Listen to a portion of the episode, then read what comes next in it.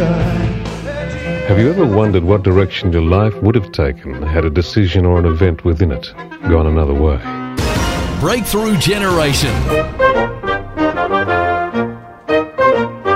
Some years ago, a group of distinguished historians and authors, including Hendrik van Loon and G.K. Chesterton, entertained themselves by writing a book called If, or History Rewritten.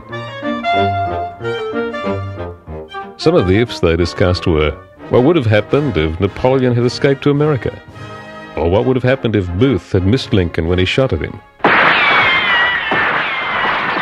What if Louis XVI of France had been firmer? Listen very carefully. I shall say this only once. Josephine, look beautiful and keep your mouth shut. By the way, I've got a headache tonight. And we could add in our own country, what if the Chinese or the Portuguese had settled Australia? What if we'd lost the Battle of the Coral Sea and the Japanese had invaded? What if Kerr had not sacked Whitlam? Uh, Tammy and I, you know, uh, uh, uh excuse, uh, uh, now look, uh, But of course, the attempt to reconstruct the past on the grounds of these hypotheses and to imagine what might have been, while being a fascinating intellectual enterprise, can't necessarily lead us terribly far because unfortunately there are no ifs in history. Once it's done, it can't be undone. But at this time of year, when we're thinking about the birth of Christ, I suppose it's a fascinating question to ask what if he hadn't been born? Or if Herod did get to him in the slaughter of the innocents?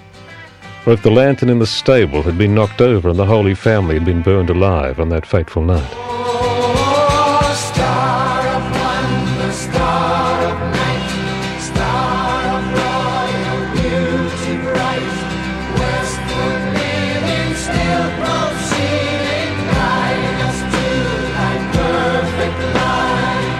Maybe it's one of the best ways to rescue Christmas from empty sentimentalism and crass commercialism, because so much of what we take for granted as being important in our Western world can be traced directly back to Christ and his teaching.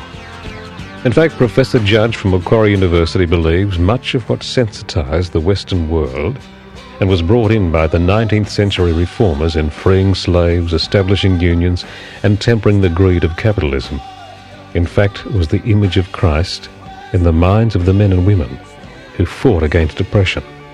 Names like William Wilberforce, Shaftesbury, Florence Nightingale, Elizabeth Fry, and our own Carolyn Chisholm.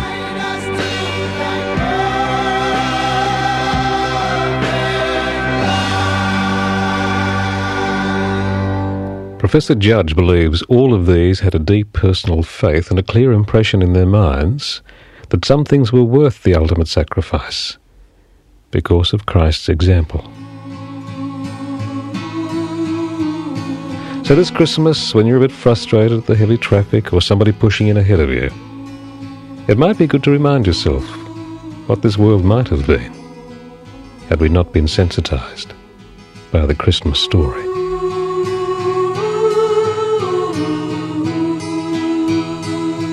It's worth keeping in mind.